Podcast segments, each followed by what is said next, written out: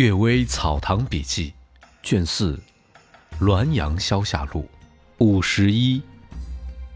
暂入轮回。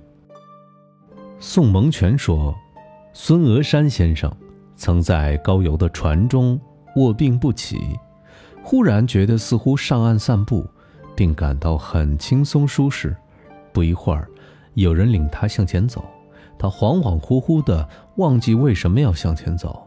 也没多问，接着来到一户人家，门庭豪华，院落清洁。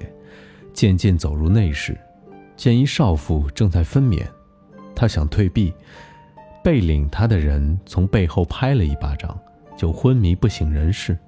等过了好久，他醒过来的时候，发现自己身形已经缩小，躲在襁褓中间，心里明白这是已经转生，无可奈何。一想说话，就觉得寒气从信门向内钻，说不出来。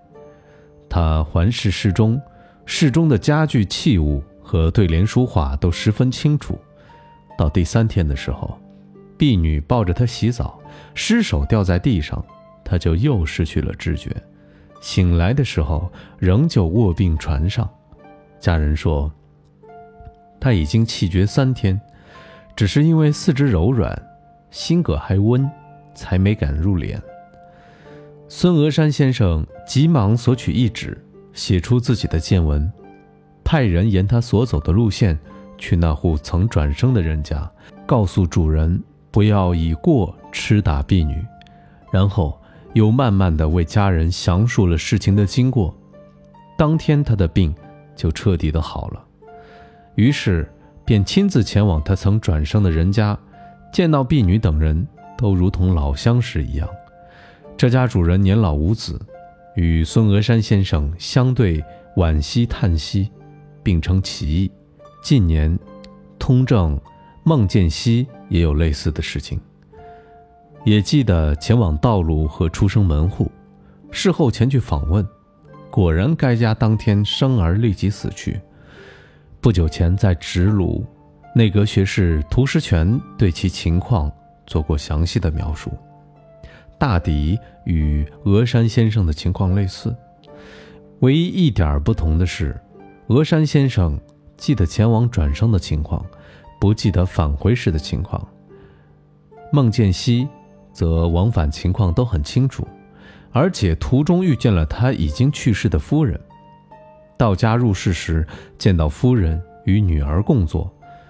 佛家关于轮回转生的学说是儒家避而不谈的，而实际上转生的事往往就有前因后果，道理上自然没有错，只是峨山剑溪两位先生暂时进入轮回，随后又返回了本体，无缘无故的出现了这么个轮回转生的泡影，就不可按佛家通常的轮回之说进行解释了。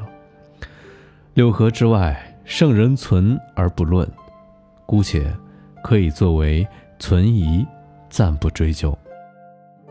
启梦断案。远方伯父灿成公说，从前有个县令，遇到一个杀人案件不能判决，拖延下来，牵连的人越来越多。于是他到城隍庙向神求导梦事，他梦见神带来一个鬼。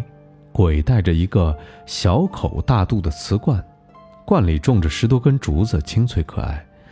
醒后，他查到案子里有姓祝的人，祝、竹同音，认为凶手必是他，但用尽酷刑审讯也没审出证据来。又查到案子里有姓杰的人，他暗中寻思，竹有杰，凶手必定是他。于是又用尽酷刑，也没审出个究竟来，而这两个人都被审得九死一生，好歹算活了下来，但也没有办法，便作为一案报到上面，请求另外追捕凶手。最后也没有追到凶手，疑难案子如虚心研究审讯，兴许能得到真情。请神梦氏的说话，不过吓唬渔民，骗他们吐露实情而已。若将梦中恍惚的情景加以设复式的猜测作为定案的依据，则没有不错的。自古以来，求梦断案的事儿，我认为都是事后的浅强附会。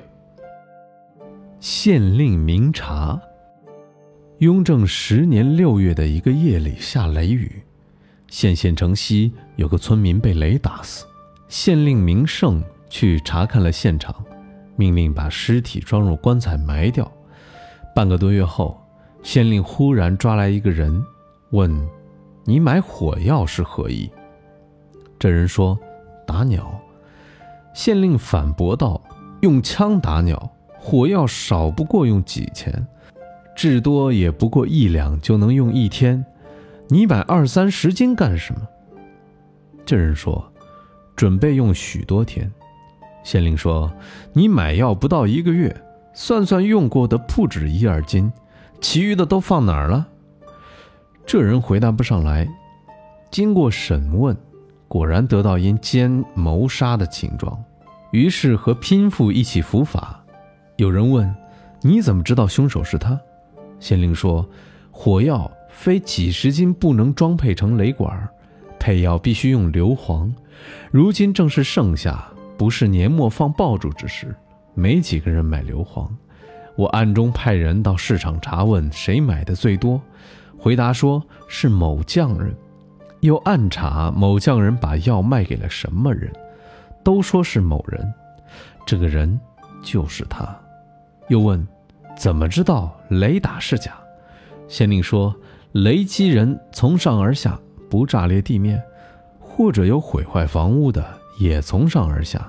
现在茅草屋顶梁都飞了起来，土坑的坑面也接了过去，知道火是从下面起来的。另外，这里离城五六里，雷电应该一样。那天夜里，雷电虽然很厉害。”但都在云层中盘绕，没有下机，因此知道这是伪造了现场。那时死者的妻子已先回娘家，难以审问，所以一定要先捉到这个人，然后才能审讯那个女人。这个县令可真是明察秋毫。